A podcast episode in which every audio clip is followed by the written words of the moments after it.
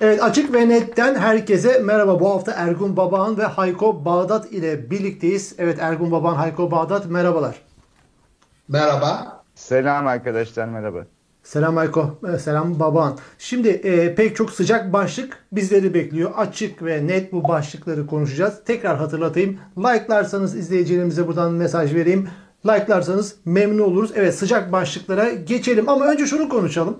Ya bizler 5 yıldan bir aşağı yukarı Türkiye'den ayrıyız. E, farklı ülkelerde yaşıyoruz ama geçen de yine bildik tablolar yine e, devam ettiğini gördük. 9'u 5 geçe bir adamı dövdüler. Saygı duruşunda durmadığı için İstanbul'da onun görüntüleri yansıdı. Kürtçe şarkı söylediği için adamları yine dövebiliyorlar. Bay efendim sen Ramazan'da su, su, su içtin diye dövmeler de olabiliyor. Bildiğimiz Türkiye. Ya hiç mi değişmiyor Türkiye? Baban e, hanginizden başlayayım? Hayko ya da haftanın konu Hayko senden başlayayım istersen. Yani ne diyorsun ve bunların da e, e, hiçbir cezai müeyyidesi de yok biliyor musun?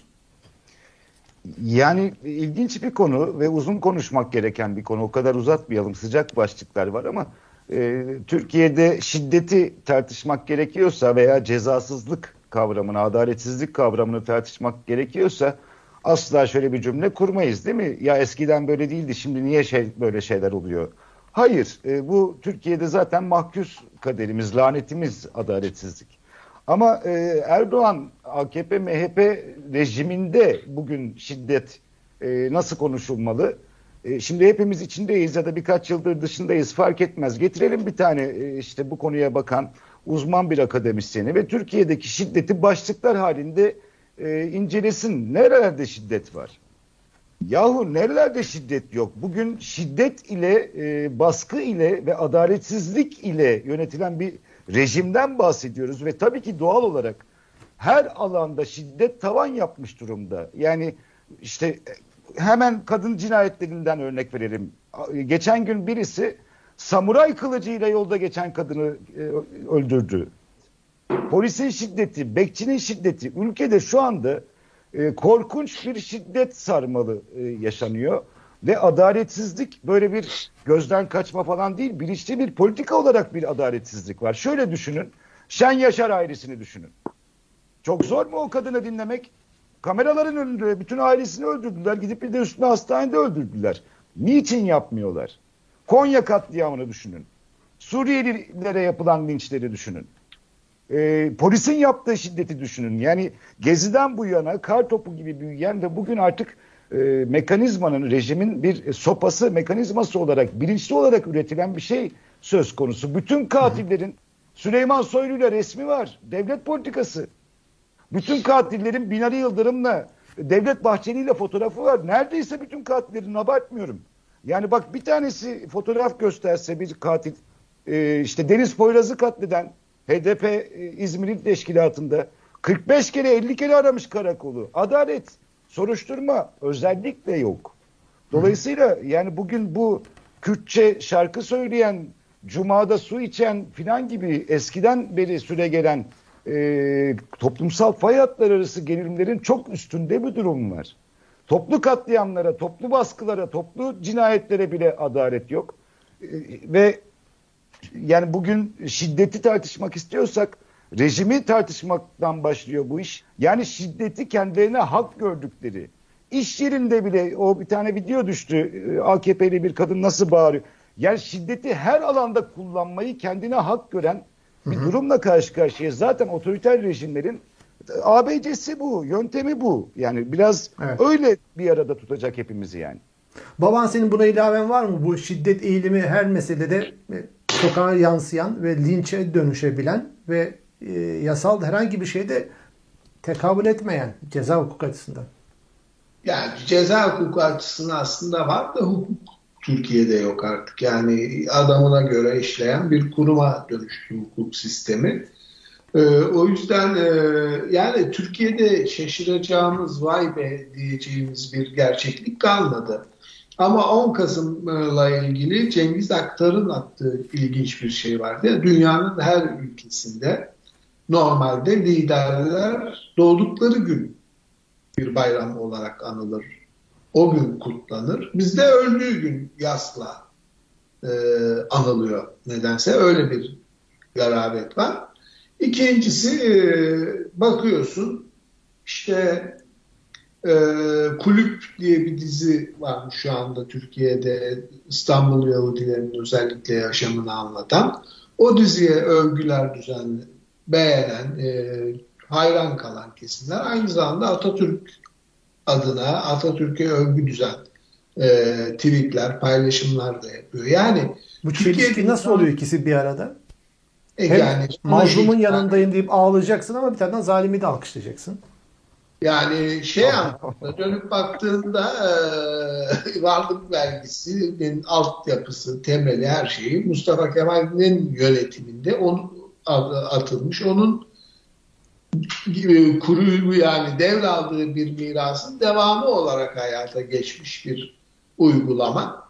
E, yani onu hiç tartışmayacaksın. Varlık vergisini hiç konuşmayacaksın. Yani Yahudi kesimin önde gelenlerinin bile onu yok sayıp bu yola devam etmesi e, yani, Ama... yani her inançtan her insanın e, bir devletle iyi bilme e, çabasını e, hem de gerçeği inkar yolunu seçmesini bize bu, gösteriyor. Yani 40-50 sene önceki olayların evet bunlar sonuna kadar dile getirilmeli, tenkit edilmeli, eleştirilmeli. O varlık vergisi bu hafta çok konuşuldu bunlar ama fakat günümüzdeki sıcak meseleyi görmeyip hatta ve hatta alkışlayıp günümüzdeki yaşanan linçleri görmeyip hatta alkışlayıp 50 sene önceki şeye sahte gözyaşı ben diyorum biraz da ona. Yani günümüzün sıcak meselesine girdin mi başın ağrıyacak. Onu çok konforlu bir entelektüel duruş olarak ben tanımlıyorum bu meseleyi. Ee, işte efendim varlık vergisini eleştirmeler. Bilmem, kardeşim ya insanların malına çöküyorlar günümüzde ya. İnsanlar işkenceyle öldürülüyor belli bir gruba ait diye. Bunları alkışla. O mesele geldi mi coş. Yani Türkiye'de e, her dönemin mağduru oldu o gerçeği kabul etmek lazım. Uzun yıllar e, solcular, komünistlerdi bu mağdur. Muhafazakarlar kamusal alandan sürgünle daha ziyade belirli bir dönemi geçirdiler. İlk defa bir muhafazakar grup Türkiye'de e, hizmet hareketi, cemaat e, doğrudan devlet terörünün hedefi haline geldi. İlk kez devletin bu yüzüyle karşılaşıyor. Ama bir başka yani e, e, yüz dersek muhafazakar kesime cemaat bunun onu belki. 90'ı cemaatin boşalttığı alana giriyor. Cemaatin mirasını paylaşıyor. E, cemaatin zenginliklerinden faydalanıyor. İşte yurtları devredilmiş bilmem kime, okulları oraya gitmiş, e, fabrikaları buraya gitmiş. E, o yüzden bu varlık vergisiyle de 1915 ile de yüzleşilmediği için ta yani bizim hep e, aa bu da mı varmış dediğin aslında Osmanlı zamanında Sadrazam'ın kendisiyle birlikte padişah bütün mal varlığına da el koyarmış. Yani Osmanlı'da bu kadar vakıf olma sebeplerinden biri de o işte kendi özel mülkümü kurtarayım, çoluk çocuğuma kalsın çabasının bir dışa vurumu ama bu coğrafyada bu devlet anlayışında kesintisiz gelen bir kültür ve gelenek bu. Yani onlarla yüzleşilmediği sürece 10 yıl, 30 yıl, 40 yıl sonra yani belki de ona kalmadan 20 yıl, 10 yıl sonra bakarsın işte şimdi bugün gözle görülen menzilter e, şeyiydi, şeyiydi, öbürüydü. Onların mallarını kullanıyor. Devlet bir gruba karşı diğerlerini kullanıyor. Aradan bir süre geçince dönüp onların da malına çöküyor. Yani bu ne ilk ne son. Evet. Peki böyle bir girişle programa başlamış olduk. Peki diğer başlıklarımıza geçelim. Sedat Peker yine hareketlendi. Bir şeyler söylüyor. Sedat Peker bir deli çavuş üretti Sedat Peker ama deli çavuş diye bir tweet üzerinden mesajlar atıyor gibi geliyor bana. Çünkü deli çavuş mes- biraz ürkek ama atıyor siliyor sonra. öyle bir ürkek hali var. Evet, bir takım isimleri sonradan silmiş. E, tweetler peki belki takip edemeyenler olabilir, etmemiş olanlar olabilir. Sedat Peker Deli Çavuş'la birlikte veya Deli Çavuş üzerinden diyelim. Müstahar ismi de olabilir. Çünkü üslup aynı üslup. Aynı üslup. Orada e, yasa dışı kumar oynanıyormuş. Bu nasıl oluyor ben onu bilmiyorum. Yasa dışı kumar diye bir sektör var anladığım kadarıyla ve binlerce kişi, yüzlerce Yasa kişi. dışı kumar değil bu anladığım kadarıyla e, Kıbrıs'taki kumarı kastediyor anladığım kadarıyla. Halil Falyalı diye bir şişmanca bir adam var ya korumalıktan. Onun kumarhanelerinde oynuyor. Nasıl yasa dışı oluyor bilmiyorum. Yani yasa dışı ben yani kumarın yasalı evet kasinolar vardır. Bunlar yasal e, kumar. Yani onun kasinolarında oynuyorlar galiba. Yoksa Hayır gayri internetten herhalde internet kumarından bahsediyorlar. Hayır bu 1 milyon 400 bin dolar, 500 bin dolar, 600 bin dolar yani bunlar toplamı 2,5 milyar dolara eriştiği iddia edilen bir rakam.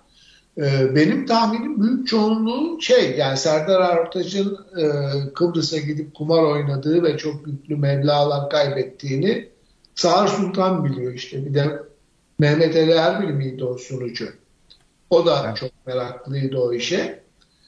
Ee, yani bir sürü Türkiye'de ünlü hafta sonu işte Kıbrıs'a gidiyor orada ağırlanıyor. yani yasa yasal kumarını oynar da şimdi Peker şunu iddia ediyor. Diyor ki böyle yasa dışı bir sektör var.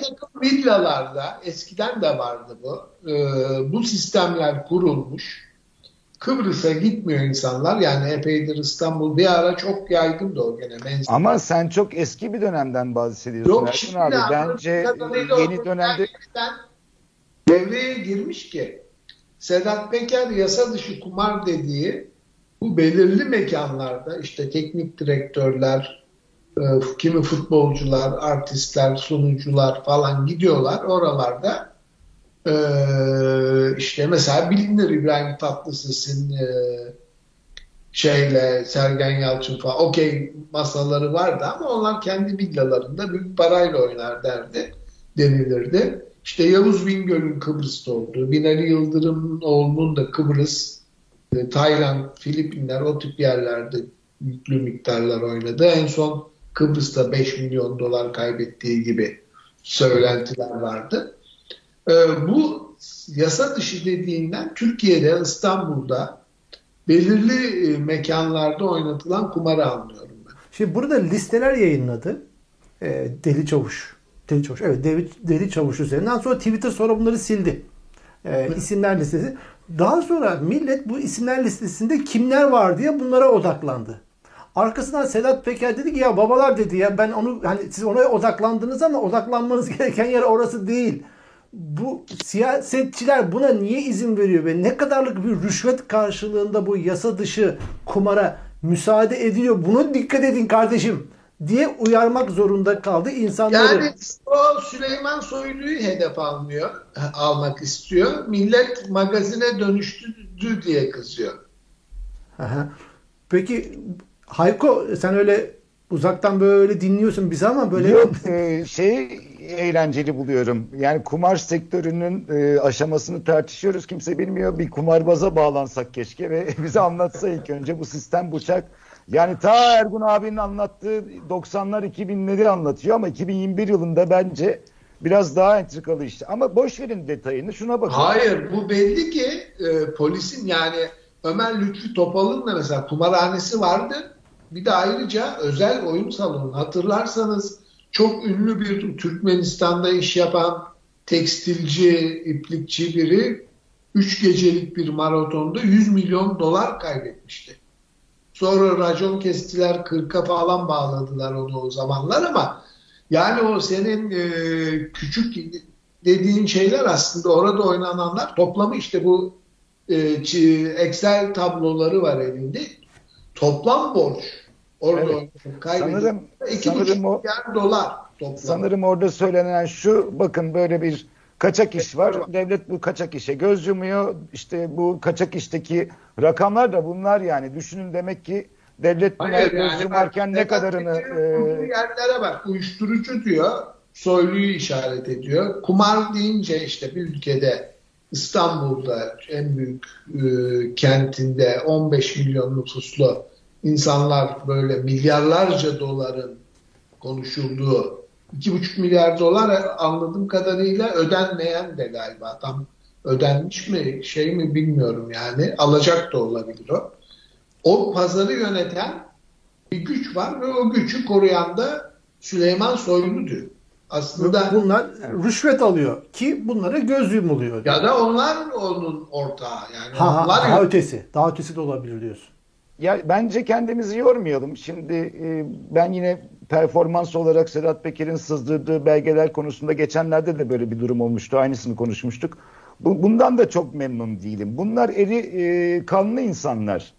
Yani bunlar şimdi Türkiye'ye dönüp hangi dünyada yaşamışlar? Bizi sap mı zannediyorlar? Haberiniz olsun Türkiye'de uyuşturucu ticareti, kumar var. Devlet bu işin içindedir. Ya, yani buna ne kadar şaşıracağımızı düşünüyor. Bugünkü mevcut iktidarın da e, mevcut bağlantıları gözüküyor hepimiz bunun farkındayız. Yani diyor ya seçimlere kadar elimde daha büyük şeyler var. Şey, şeyi hatırlatıyor bana. Bir ara Fuat Avni çıkmıştı bir tane. O da böyle elindeki malzemeleri parça parça veriyordu. E, demiyorum bir bağlantısı var. Hani Fuat Avni ile Sedat Peker'i aynı yerden görmüyorum. Yöntem olarak söylüyorum.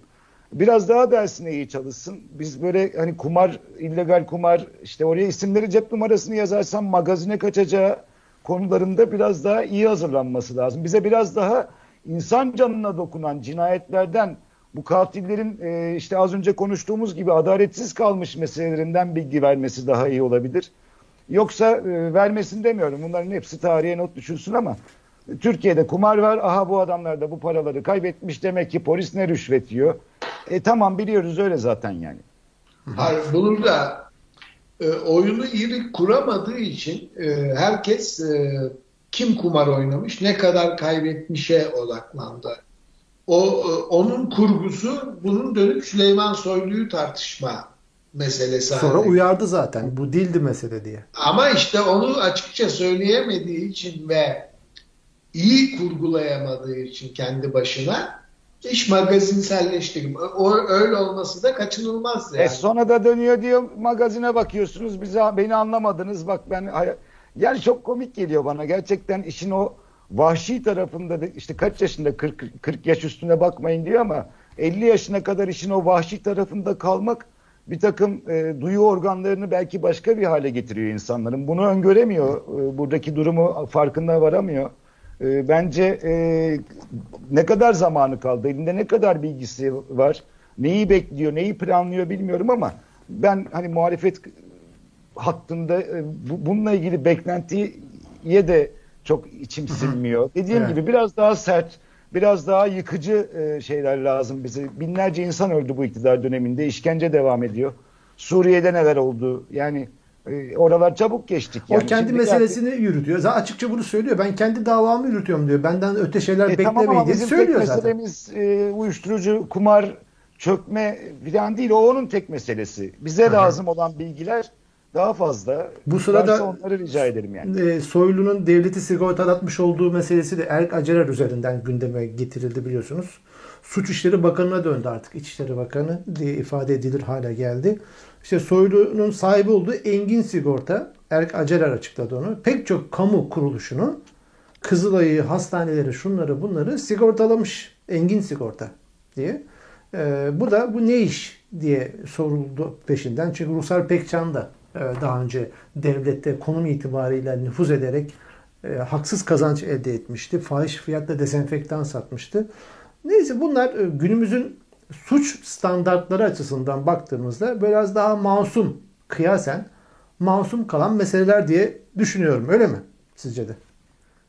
Yani kısaca ben e, ekonomik sıkıntıların, Türkiye'de yoksulluğun, açlığın, açlık sınırında yaşayan insan sayısının bu kadar çok olduğu bir yerde bu kadar hırsızlığın e, göze daha çok battığına eminim. Yani Arap Baharı e, bir insanın kendisini yakmasıyla başladı. Bizde de yazar kasa meselesini hatırlayın. Yani bu ekonomik kriz çok şeye gebedir. Bu kadar hırsızlık, uğursuzluk ortaya saçılarak e, iyi oluyor. Yani görsün insanlar, hepimiz görelim. Evet. E, insanlar bunu yaşarken arkadaşlar e, nasıl bir hayat yaşıyorlar yani. Peki baban bu meseleyi bağlamadan meselenin bir başka evet hırsızlık boyutu vatandaş görsün boyutu var ama bir taraftan da her ok e, Süleyman Soylu'ya çıkıyor. İşte e, Sedat Peker'in okları oraya doğru gidiyor ama artık Suç İşleri Bakanı denir haline geldi. Peki Erdoğan her şeye rağmen sence neden hala onu İçişleri Bakanlığı'nda tutuyor? Sen ne diyorsun? Yani Erdoğan tutmuyor onu. Devlet Bahçeli tutuyor. Çünkü polis teşkilatını e, iş bölümünde MHP'ye devretmiş durumda İçişleri Bakanlığı'nı Erdoğan. Öyle bir anlaşma var. Ne her ne kadar Bahçeli kendisini biz muhalefeti, demokratik muhalefetiz diye konuşlandırmaya çalışsa e, ki onların da endişesi AKP'nin yeniden e, PKK ile bir pazarlık masasına oturduğu yolunda sanki. O yüzden bir mesafe koyduğuna ilişkin dedikodular var. E, Erdoğan'ın şeye dokunacak gücü yok. Ee, Soylu'ya. Bir de Soylu'ya. Yani haz etmediği, e, göndermek istediği gayet açık ama o gücü yok. Şimdi Soylu'nun elinde de kozlar var biliyoruz. Mesela dedi 10 bin dolar alan AKP'li dedi ağzından çıkarttı. Hala duruyor. Havada duruyor mesela. O cümle duruyor. Kim o? Söyle kardeşim mesela. Bir de bu şeyin e, Sedat Peker'in iddialarını hatırlarsanız sarayı dinletiyor meselesi vardı. Sarayın özel kalemini vesaire. Şimdi orada Soylu çok şey biliyor da olabilir. Bu iktidar ilişkisi içerisinde. Onun da ellerinde muhtemelen kozlar olacaktır. Mutlaka vardır diye de düşünüyorum. Ee, Süleyman Ruhsar Pekcan gibi hemen kafasını koparacağı bir tip değil Erdoğan için. Yolsuzluklarını yakalayınca görünce falan. Ya Erdoğan artık e, herhangi bir yolsuzluk söylentisinden endişe edecek, çekinecek, korkacak bir yanı kaldı mı emin değilim. Yani bu dosyalardan dolayı bir e, sıkıntısı yok bence. Hı hı. Peki. Yani Peki şey... düşünen var mı öyle olabileceğini? Yani geçmişteki 17-25'i ay yolsuzluklar, hırsızlıklar şunlar bunlar mı açısından mı soruyorsun?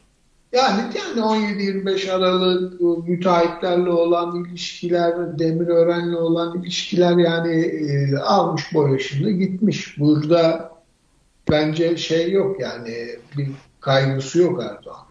Bir de programın başında konuştuğumuz gibi hırsızlığı bırak e, cinayeti bile e, adalet tecelli etmediği bir durum var. Yani cinayet davalarını bile e, adalete teslim etmeden katili yakında tutabilen bir rejimle karşı karşıyayız.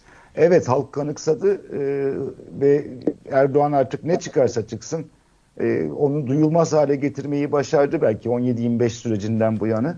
Ama tekrar söyleyelim yani bu kadar büyük e, ekonomik krizin, bu kadar ciddi problemlerin olduğu bir yerde her zamankinden daha fazla e, onu tedirgin eden bir şey olduğunu düşünüyorum ben bu ihtimallerin. Ama tabii mevcut e, e, kendi iktidar ortakları kendisini sattığı an çok şeylerin hesabını vereceğini de biliyor tabii. Yani bugünkü sistem açısından korkusu yok. Bugünkü yargı açısından korkusu yok. E, peki şey ne diyorsunuz? Karamoğlu ile Erdoğan sarayda görüştüler. Bu hafta çok konuşuldu. Ona koltuk meseleleri takılındı ama sonradan Karamoğlu dedi ya o ben önceden bilmem testi olmadığım için öyle e, beni daha aşağı koltuğa uzaktaki bir yere oturttular muhabbeti yaptı ama bana orada Karamollaoğlu'nun e, görüşme sonrasındaki açıklamaları bana ilginç geldi. Ne konuştuklarına dair. Diyor ki Karamollaoğlu e, Saadet Partisi Genel Başkanı Cumhurbaşkanı hiçbir konuda problem görmüyor. Türkiye'nin problemlerini konuşmuş. Herhangi bir problem görmüyorum demiş. Ekonomik yönden de dış politika gelişmeler yönden de her şeyin dört dörtlük olduğu kanaatinde olduğunu söylemiş Erdoğan Karamollaoğlu'na. İlginç geldi ve sistemde revizyon düşünmüyor. Sadece %50 artı 1'in mahsurlu olduğunu da mutabık kaldık. Erdoğan %50 artı 1'in mahsurlu olduğunu anlamış. Evet kimden başlayalım? Buradan biraz konuşalım. Ne diyorsunuz e, bu görüşme sonrasındaki yapılan bu açıklamalar hakkında? Yani Erdoğan'ın e, bir hayal aleminde yaşadığı, gerçeklikle bağının koptuğu kesin. E, zaten artık e, Erdoğan adına konuşan, öne çıkan insanların kalitesine, çapına, söylemine bakınca da bunu daha açık bir şekilde görebiliyoruz. Yani. O zaman danışmanlar mı yönetiyor Türkiye'yi? Yani Erdoğan Karamoğlu'na bunları söylerken, her şey dört dörtlük derken samimi olduğunu mu samimi mi söylüyor? Danışmanların Türkiye ile olan bağını arasında kopartıldığı düşüncesinde misin? Hayır yani Erdoğan zaten yani halkını düşünen, halkı için kederlenen, üzülen bir lider değil ki artık yani kendi geleceğini, ailesini kurtarmaya çalışan biri. Orada herhangi bir e, şeyi kabullenmesi, sistemin tıkandığını, ekonominin kötüye gittiğini, dış politikada büyük bir çuvallama yaşandığını e, başkanlık sisteminden vazgeçmesi gerekir. Başkanlık sisteminden vazgeçmesi e, kurmuş olduğu sultanlığın sonu anlamına gelecek. O yüzden bu gerçeği kabul etmesi kendi varlığına aykırı bir tablo. E, Erdoğan hiçbir zaman e, bu e, şeyden vazgeçmeyecek bence. İnattan. Peki %50 artı 1'in yanlış olduğunu ifade etmiş Hayko. Tabii şimdi idealiydi demek ki. Şimdi Erdoğan'ın aslında kendi açısından sorun görmüyor meselesinde e, şey yapmış Temel Bey hepimizin merak ettiği soruyu sormuş. Demiş ki ya sizi eksik bilgilendiriyor olmasınlar yani. Yani bak etraftan, bakanlıktan, danışmandan size bazı şeyleri söylemeye çekiniyor olabilirler demiş. O da yok demiş. Hiçbir bilgi sorunu yok. Ben bütün bilgi akışını e, sahibim. Tam tersine iyi gidiyor bazı tar- tarım ürünlerinde mesela sonra işte fıstıkta, fındıkta çok mutlu çiftçi demiş. Ee, sadece 50 artı bir işte seçilmesini biraz zorlaştıran. Türkiye'nin tek kendine, sorunu oymuş. O da seçilememe kendine ihtimali. çok güvenmiş bir önceki sefer. 50 artı bir demiş. Bugünleri düşünmemiş. Yani siyasette önüne çıkan engelleri aşma konusunda Erdoğan'ın bu kalemun gibi renk değiştirdiği bir onu bir bunu savunduğu biraz sonra geldiği yerde kendi koyduğu rakamı çok beğenmemiş işi zor. Onun dediği gibi mi?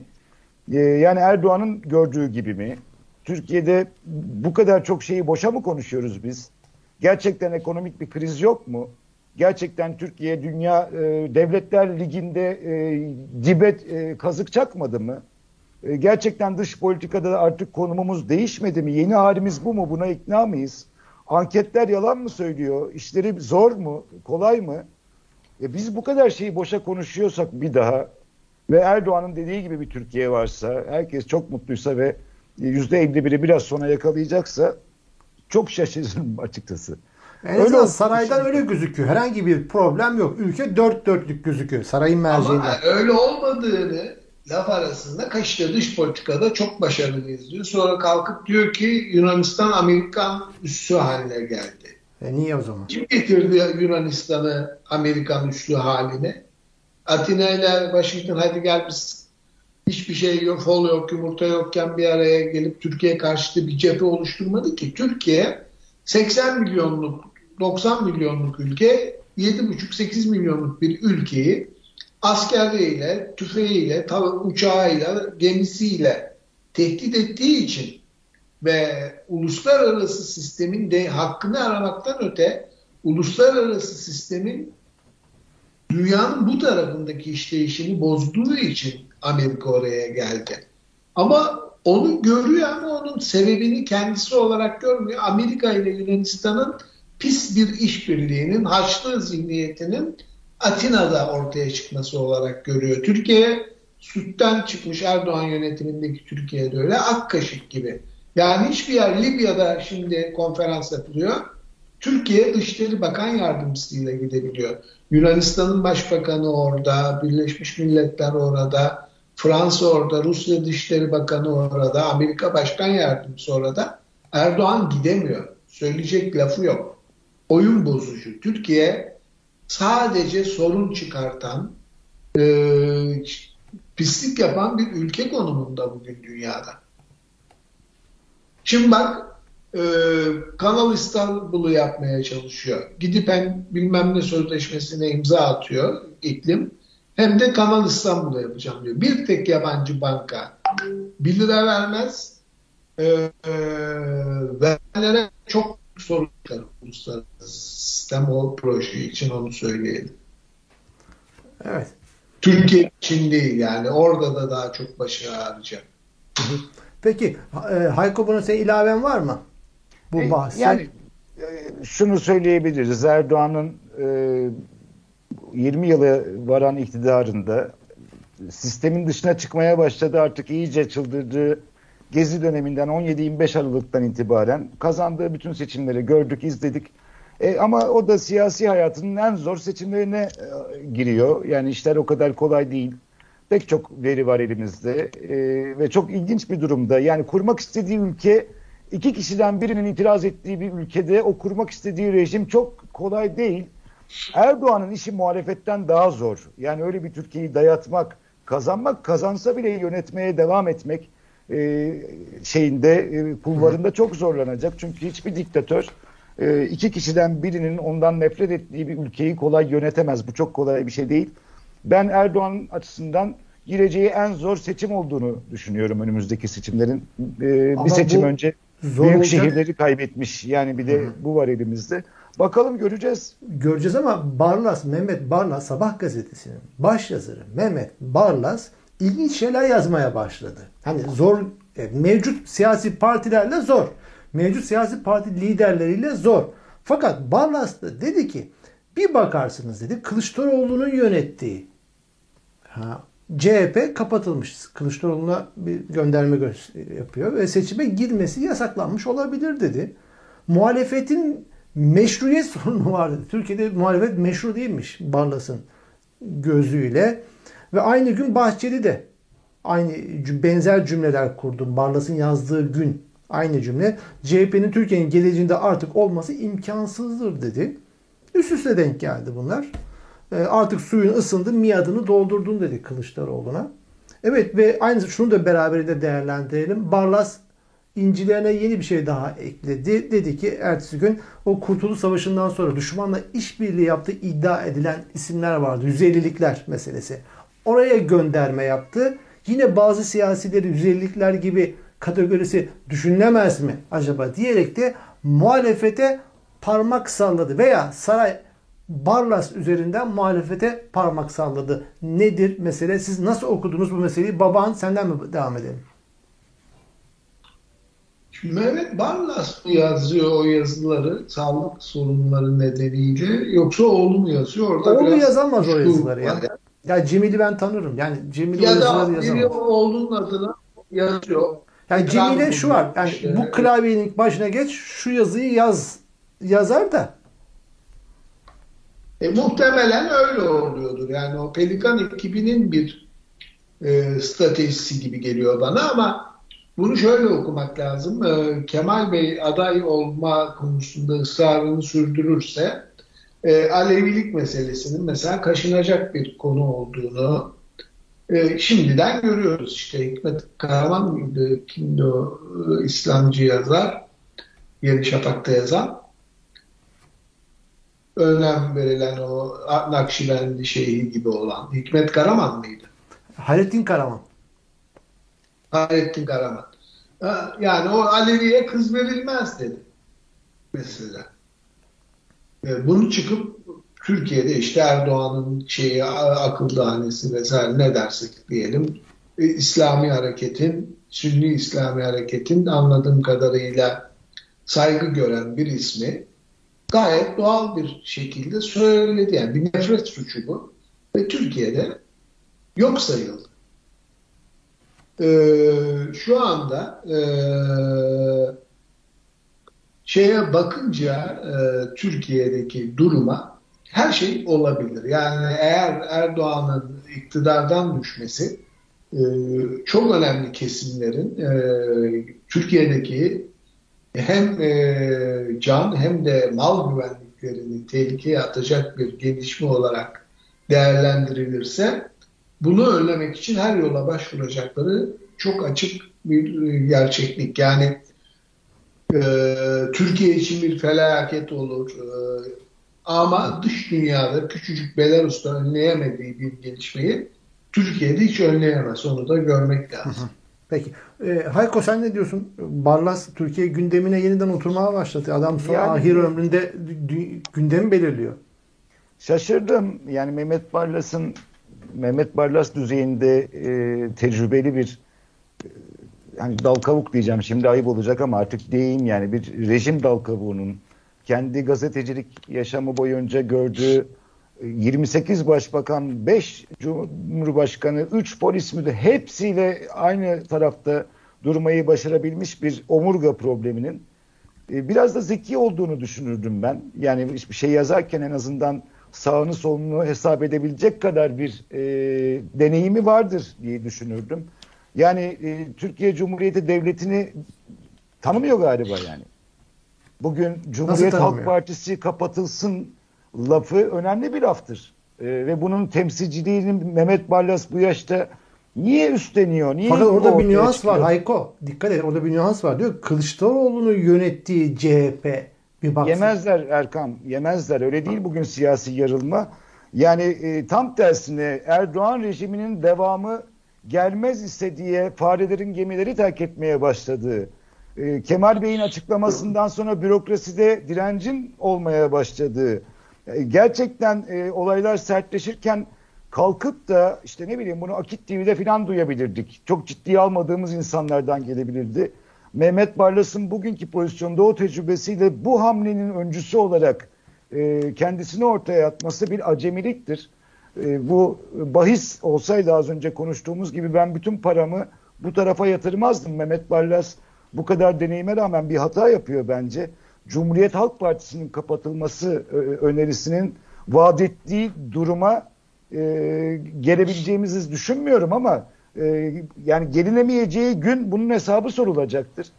Dolayısıyla Mehmet Barlas e, şey yemiş. Ne yemiş hani cesaret için bir şey yiyorlar ya.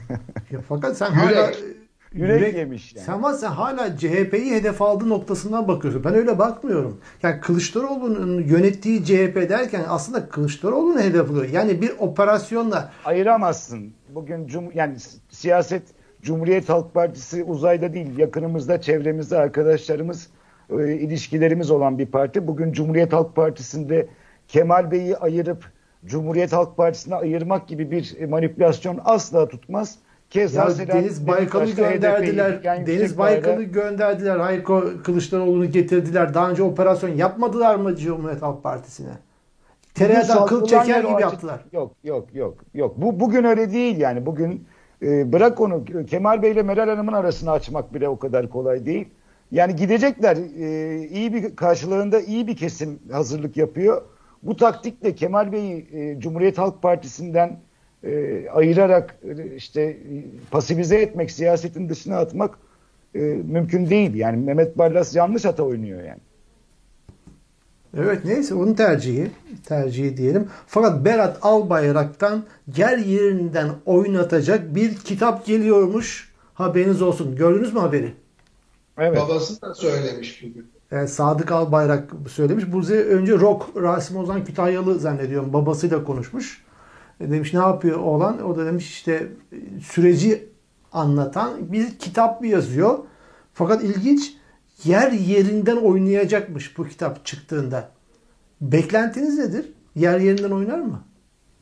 Erdoğan'ın saf ve kolay kandırılır biri olduğunu yazacak herhalde. Beni görevden aldığı şeyler AK Partililerin bir kısmı araya girdi diye öyle bir şeyler söylerse yer yerinden oynar. Kayınpederim iyi hoş adam ama çabuk kandırıyor diyebilir. İyi de kayınpeder döver onu ya. Bu lafı bile dese döver adamı. Döver, Gitmez döver. bir süre sonra. Hayko Ben kavganın oradan olacağını düşünmüyorum. Şimdi Berat Albayrak Ekonomi Bakanı, Enerji Bakanı olarak karşımıza çıktı ve biz onu çok dinledik, çok izledik. Nasıl bir biri olduğu, nasıl bir belagatı olduğu, nasıl cümleler kurduğu, nasıl yazdığı, çizdiği hakkında bir fikrimiz var. Ama e, bence burada yani Erdoğan kitap yazdıktan sonra herkes yazar, sorun değil. Birine de yazdırabilir, o da sorun değil. E, Akif Bekir'in yazısında babasının Sadık Albayrak'ın e, biraz bu yazım sürecinde destek olduğu iması var. Ve şöyle söylemiş babası, ben tanımıyorum e, bu babayı daha önce ne yazdı ne çizdi. Berat Albayrak'ı da gördüğümüz kadar tanıyorum ama bir intikam şaheseri olacak demiş babası. ha ben o cümleyi kaçırmışım. Böyle bir laf da Tabii. var. İntikam Evet, şaheseri. e, bir intikam şaheseri ne demek ben zannetmiyorum Kimden? kayınpederinden Erdoğan'dan intikam. E, bir ikinci durum var doların 10 lira olması beklenmiş e, biraz kitabın e, haber olması için. Yani bir itibar sorunu var. Ekonomiyi ben batırmadım aha ben bıraktım 10 lira oldu gibi e, artık kimlere ne kılıp bulacaksa bir çalışma var ama ben Albayraklarla Erdoğan ailesi arasında böyle birbirlerine karşı olabilecek bir takım kitap, belge, bilgi falan geleceği şeyinde değilim. Eninde sonunda bize çatacaktır yine. Bizden intikam alacaklardır. Zaten Yani- Barlas'ın Sabah gazetesinde çıkıyor. Yani orada Albayrak kardeşlerin yönettiği bir operasyon. E, bilmiyorum yani Yani intikam şahesi. Albayrak'ın buyurup onay vermediği bir yazının orada yayınlanması hayal bile edilemez. E, bütün yazıları o okuyup o onaylıyor. Muhtemelen e, o iki kardeşin yönettiği bir operasyon Barlas'ın adında çıkan yazılar. Peki şunu da konuşmadan bitirmeyelim. Yani Albayrak'ın okları parti içi, iktidar içi bir hesaplaşma anlamına mı oraya doğru mu gider sizce? Yani Berat Albayrak'ın e, kimle kavgası olduğu belliydi o isimde. Süleyman Soylu ama sonradan Maliye Bakanı o, o işte Merkez Bankası Başkanı Naci Alva, Lütfü Elvan'ın da kendisi arkasından e, iş çevirdiği kanaatindeyse belki de onları hedef alacak ama bilmiyorum. Yani Erdoğan'la arasında bir kavga çıkartacak çapı da yok, şeyi de yok. Ama kitabı kendisinin yaz, yani doktora tezini ne kadar kendisi yazdıysa kitabı da o kadar kendisi yazıyordur. evet doktora tezine de atıf yaptım böylelikle. Artık gündemlere bakıyorum da İyi Partili bugünkü bir haber var. Ee, İyi Parti Lütfü Türkkan'ın dokunulmazlık dosyası meclise gelmiş. Ne yapacaklar bu Lütfü Türkkan'a sizce?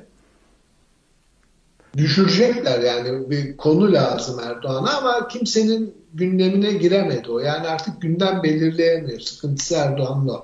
Ekonomi o kadar ağır basıyor ki yani Suriye'ye giremedi. Ege'de müjde gelemedi. Ee, söylüyor işte uçağı e, e, motor bulamadı uçağını uçuramıyor. Rolls Royce motoru gelse yapacaktık diyor. İyisi mi İyi Parti'ye mi ee, girelim? Yapacağı tek şey Efendim? İyisi mi İyi Parti'ye mi girelim diyor hiçbir yere giremesek bile. Evet İyi Parti'ye girelim. İşte öyle. Yani şimdi bir demokratik ülkede Cumhurbaşkanı bir milletvekilinin kamu bankasına borcunu açıklayabilir mi? Yani şey ayrı bir mesele. Yani muhalif bir milletvekili hangi koşullar altında Ziraat Bankası'na 32 milyon dolar borç biriktirebilmiş? O ayrı bir mesele. Bu bilginin Erdoğan'da olup onunla o bilgiyi kamuoyuyla serbestçe paylaşabiliyor olması Demirören'e geldiğinde ticari sırrı olan bir konunun e, İyi Partili milletvekiline geldiğinde orta malı haline e, düşmesi e, Türkiye'nin işte acıklı, tutarsız halinin bir başka göstergesi açıkçası. Evet. Peki benim atladığım bir gündem var mı? Bir bakıyorum. E, varsa siz ilave edin. Olmazsa haftanın geyiklerine geçelim. Ben başlayayım. İşte haftanın sonra... en önemli gündemi Ali Koç da e, Erdoğan gibi oldu yani. Pereira'dan vazgeçmiyor. sen, o var. sen sıkı bir Fenerbahçeli olarak ya ne olacak bu Fenerbahçe'nin halini e, haftanın geyikleri bağlamında ilk geyik sana şey yapayım mı arkasından geyik sıralaması Hayko'la devam edeceğim. Ne evet, olacak bu Fenerbahçe'nin? Çalıyorsunuz benim hazırlığımı siz kullanıyorsunuz. Önce ben konuğum ben başlayayım onlara. Dur sana tamam. dön ama önce bu Fenerbahçe'nin hali ne olacak abi? Fenerbahçe AKP gibi abi. Bir şey olmaz artık. Peki. Şey, senin yorumun bu. Peki ben öyle ne zaman Fenerbahçe'nin maçı olsa senin tweetlerine bakıyorum. Kesin, kesin baban yine bir tweet attı. Fenerbahçe'den bir şey olmaz. Mealinde standart tweetlerin var senin. Her Fenerbahçe maçı başladığında ve sonuna doğru. Neyse o zaman biz incilere, e, geyiklere geçelim. Evet Hayko bak sana veriyoruz seni e, geyiklerini patlatmamak için. Evet, Birkaç tane var zaten Erkam. Ee, bir tanesi çok yeni bir haber okudum. Ee, Şimdi bu televizyonlarda Flash TV açıldı orada mı bilmiyorum. Tekrar bir, bir takım programlar başladı. Bu Nihat Doğan'ın başka bir işte bir, birkaç kişinin olduğu ve sosyal medyada çok karşımıza çıkıyor. Korkunç bir düzeyde bir şeyler yaşanıyor. Nihat Doğan HDP'den siyasete gireceğim diyor. Onu anla yani oraya ha, bağlayacağım mi? ama ha, yani tamam. Nihat Doğan bir, bir tane video çıktı karşıma. Nihat Doğan ben Kürdüm 50 kere de olsam Kürtlük benim için onurdur gibi bir şey söyledi çocuk haklı olarak. Ee, orada bir başka kadın Türk bayrağıyla geldi gözüne soktu zorla bayrak öptürmeye çalıştı. Rezillik düzeyde bir format gerçekten çok kötü ama e, Nihat Doğan bu durum içerisinden mağdur edildi biraz da e, ve HDP'den vekillik e, aday olacağını, 2023'te siyasete gireceğini ve HDP'den aday olabileceğini beyan etmiş. Yani sosyal medyada söylediğimi söyleyeyim ona. Yani Nihat Heval dur. Süreç öyle işlemiyor. Karar mekanizması böyle çalışmıyor. Herhangi bir parti de böyle hadi deyince HDP gel bakalım seni birinci sıraya koyduk demiyor. İlk önce git çalış e, biraz faaliyet göster. Nihat Doğan'ın bu kadar bir mağduriyetten hemen vekilliği hak ediş göstermesi HDP'ye bir teveccüh olabilir en fazla. HDP o kadar geniş bir şemsiye açıyor ki e, mağdurlara ama bu kadar da değil yani. İkincisi e, Bağımsız Türkiye Partisi Hüseyin Baş e, çok ciddi bir sistemde bulunmuş. 10 Kasım'da Ayasofya Camii'nde Atatürk'ün ruhuna mevlidi e, şerif e, okutma talebimiz reddedildi. Demek ki Ayasofya ibadete değil siyasete açık demiş. Ya Türkiye'de siyasi kavgalar bu kadar mı iç içe girer? Yani Ayasofya'nın müze kalması Kemalizmin karesi e, Atatürk e, sağlığında oranın öyle kalması için kendini yemiş adam. Şimdi a, siyasal İslam o kalelerden bir tanesini indirmek için sembolik olarak o için orayı camiye çevirmiş e, Atatürk sevdalısı olan bir e, yapı bir, bir, bir grup insan 10 Kasım'a orada Mevlid-i Şerif çok saçma geliyor bana gerçekten her şey. Sembolik olarak bile e, çok garip geliyor. Sonuncusu da e, ya başka yer bulabilir anlatabiliyor muyum? Bir sürü yer var. Ayasofya Kilisesi olmak zorunda değil bu arada kişisel fikrimi de söyleyeyim. Diyanet İşleri Başkanı Doğan Erbaş sosyal medya ile gençlerimize sürekli dinsizlik Erbaş. demiş. E, Ali Erbaş düzeltiyorum çok pardon. E, şey demiş sosyal medya ile gençlerimize sürekli dinsizlik aşılanıyor. Kişisel olarak iyi bir sosyal medya kullanıcısıyım ben teessüf ediyorum Erbaş'a. Ne münasebet ben her pazar gençlerimizi kiliseye her Paskalya'da her Noel'de kiliseye davet ediyorum. Tam tersine e, yani hiç dediği gibi değil. Benim hesabımı takip edebilir e, Ali Erbaş. Bu kadar benden. Evet. E, bence aynaya bakması daha doğru olur Ali Erbaş'ın Diyanet İşleri olarak. Peki e, sendeki baban geyikleri alalım. Ee, bende de üç tane var. Yolunuzdan geldim ben. Ee, bu hafta kusura bakmayın. Açılacak mı? Açılıyor. Burada da internetim çok parlak değil Hazep. Görüntüye yansıyor bazen böyle görüntü donuyor gibi. Ee, şimdi bunu sana şey de atıyorum kopyalayıp. Ee, Vartol'un e, bir tweet'i bu güneş enerjisini güneşten güneş enerjisi panelini güneşten koruyan bir halkla dış güçler baş edebilir mi demiş. Gerçekten bir güneş enerjisi paneli var. Üstüne şey yapmışlar. Gölge olsun diye. Ama gölgelik yapmışlar. Fotoğrafı görüp e, anlamanız lazım. Anlatılması zor. Dış güçler baş edemez. Bu hepsi onlar çok iyi falan. Ee, bir diğeri bu hafta çok formdaydı o, çok çalıştı. Batman mitingi için Afganistan'dan gelen AKP'li mümin kardeşlerimiz. Batman'da Kürt bulamadıkları için e, ne kadar Afganlı ve Afrikalı varsa alıp götürmüşler açıkçası. E, onu paylaşmış. Bir de Erdoğan orada e, anladığım kadarıyla 26 ee, tane fabrika açmış. Ee, şimdi Batmanlılar o fabrikaları arıyorlarmış. Nerede bunlar açılan fabrikalar diye. Onu paylaşmış. Ben de onu paylaşayım. Yalnız Afganlar ve Afrikalıların fotoğrafı gerçekten çok ilginç Batman'da. Peki bende sıra e, Erdoğan bugünün tap taze bir geyiği. Biliyorsunuz şeyle alakalı bu e, Binali Yıldırım'la alakalı bir geyik bu. E, iş arıyorum demişti biliyorsunuz Binali Yıldırım. Evet. e, Erdoğan bir iş buldu. Neymiş iş biliyor musunuz? Bugün şey var 8, Türk Konseyi, Türk Dünyası Konseyi 8. zirvesi toplantısında Erdoğan açıkladı. Beklenen müjdeyi verdi. Türkiye'nin aksakalı olarak atadık dedi Binali Yıldırım'a artık Türkiye'nin aksakalı o kendine iş bulmuş oldu. Hani Hangi aksakal... kuruma bağlı çalışıyor bu aksakallı? Bu aksakallar konseyi kurulacakmış Türk dünyasında oraya bağlıymış ama Türkiye'de nereye bağlı olacak herhalde saraya bağlı olacak anlamına Türkiye'dir herhalde. Ha belki izleyenler bilmeyebilir. Ben bir dönem hayatımın bir dönemi Orta Asya'da kal olduğum için yani bu aksakal meselesi hürmette en hürmet edilecek kişi anlamına gelir. Saygın kişi anlamına gelir. Ee, aksakal Orta Asya'da önemli bir şeydir, kavramdır. Ama Türkiye'de en saygın kişi, Türkiye'nin en saygı duyulması gereken kişi e, peynir tüccarlığıyla meşhur oğlunun e, Binali Yıldırım olduğunu öğrenmiş olduk. Evet, Türkiye'nin aksakalı hayırlı uğurlu olsun. Ondan sonra göç idaresinin açıklaması var. Muz paylaşımı yapan 45 kişi sınır dışı edilecek. Böyle bir açıklama geldi. Ondan sonra e, AKP'li Ali İhsan Yavuz hani hiçbir şey olmadıysa bir şey oldu diyen şeyler yumurtlayan bir adam, siyasetçi. Oylarımız ile Tayyip Bey'e destek verdiğimiz için hanelerimize sevap yazılıyor gibi bir şey açıklamadı, yumurtladı.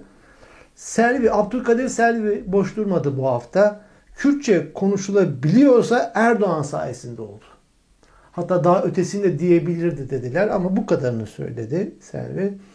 Ondan sonra Tayyip Aga'nın iki açıklaması var. Twitter fenomeni. Beni ahir ömrümde basketbolla tanıştıran hayat size neler yapmaz demiş. Ondan sonra peşinden de haydi bakalım arkadaşlar son ihaleleri alalım kapatıyoruz diye de bir tweet atmış Tayyip Aga. Evet benim de geyiklerim bunlar. İlaveler yoksa o zaman e, programı bağlamış oluyoruz. Geyikler de bu kadardı. Teşekkür ediyorum baban Hayko Bağdat. Tekrar görüşmek dileğiyle.